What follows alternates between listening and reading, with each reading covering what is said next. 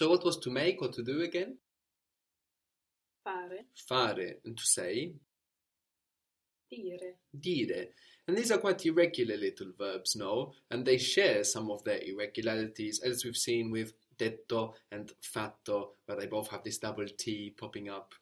For their I forms, so to say I do, I make, or I say, I tell, they also share an irregularity, although they sound quite different. Dire becomes dico, dico, I say, io dico. Dico. And fare, for I do, I make, becomes faccio. Faccio. So they sound very different, no? But they both have a C popping up from nowhere. We have D-I-C-O, dico, and then faccio, F-A. Maybe you can tell me how this is spelled. Faccio, faccio. F-A-C-I-O.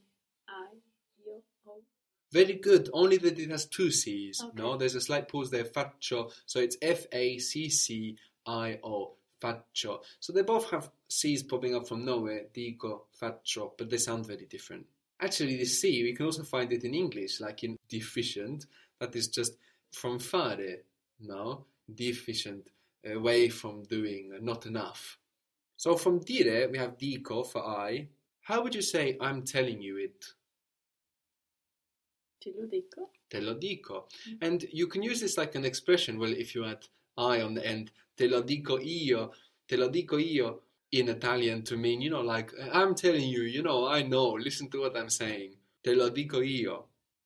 So we have dico for I say. For you say, we might have Dici. dici. Very good. How will you say, uh, what do you say? You can use this like in English, like you make a suggestion to somebody and then you say, what do you say? What do you think? So how would that be? What do you say?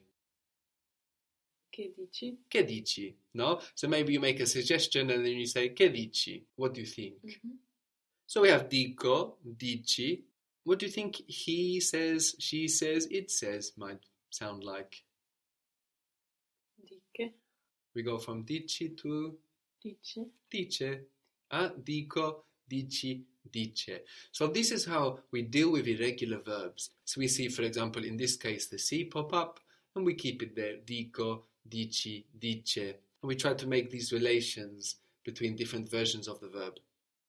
In the same way, if you want to say we say, we tell, how might that be? Diciamo.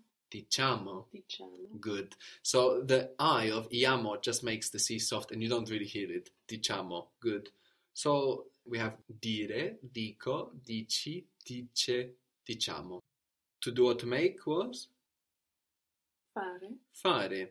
And I do, I make was faccio, spelled F A C C I O. Faccio. Faccio. How would you say I will do it later? Lo faccio più tardi. Very good. Lo faccio più tardi. We do, we make. Facciamo. Facciamo. Good. What are we doing? Che facciamo? Che facciamo? Che cosa facciamo? What are we doing here?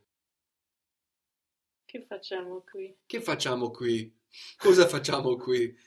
So from fare we have faccio, I do, I make. Facciamo, we do, we make. But we saw briefly before that for you, for tu, we have tu fai, tu fai, like uh, to give, dare and dai. We had fare and fai. He, she, it does. We can get from fai. We just take away the I, and we left with Fa. Fa. And also, if we just go from fare, treating it like a regular verb, you know, taking away are and putting a, we'll also get fa. So fa, fa, is he does or she does or it does or makes. He's doing it now. He's doing it now. And for now, you can just use the word for hour to, to mean now. What was the word for hour? Ora. Ora. Good. So he's doing it now. Lo fa ora. Lo fa ora. Good. Or adesso also means now. Adesso. You could also say he will do it now. It's just the context. He will do it now. He will do it in a bit. Lo fa ora. Lo fa ora. No, the same. Exactly the same. Just by the context. He won't do it today. Non lo fa oggi. Non lo fa oggi. Very good.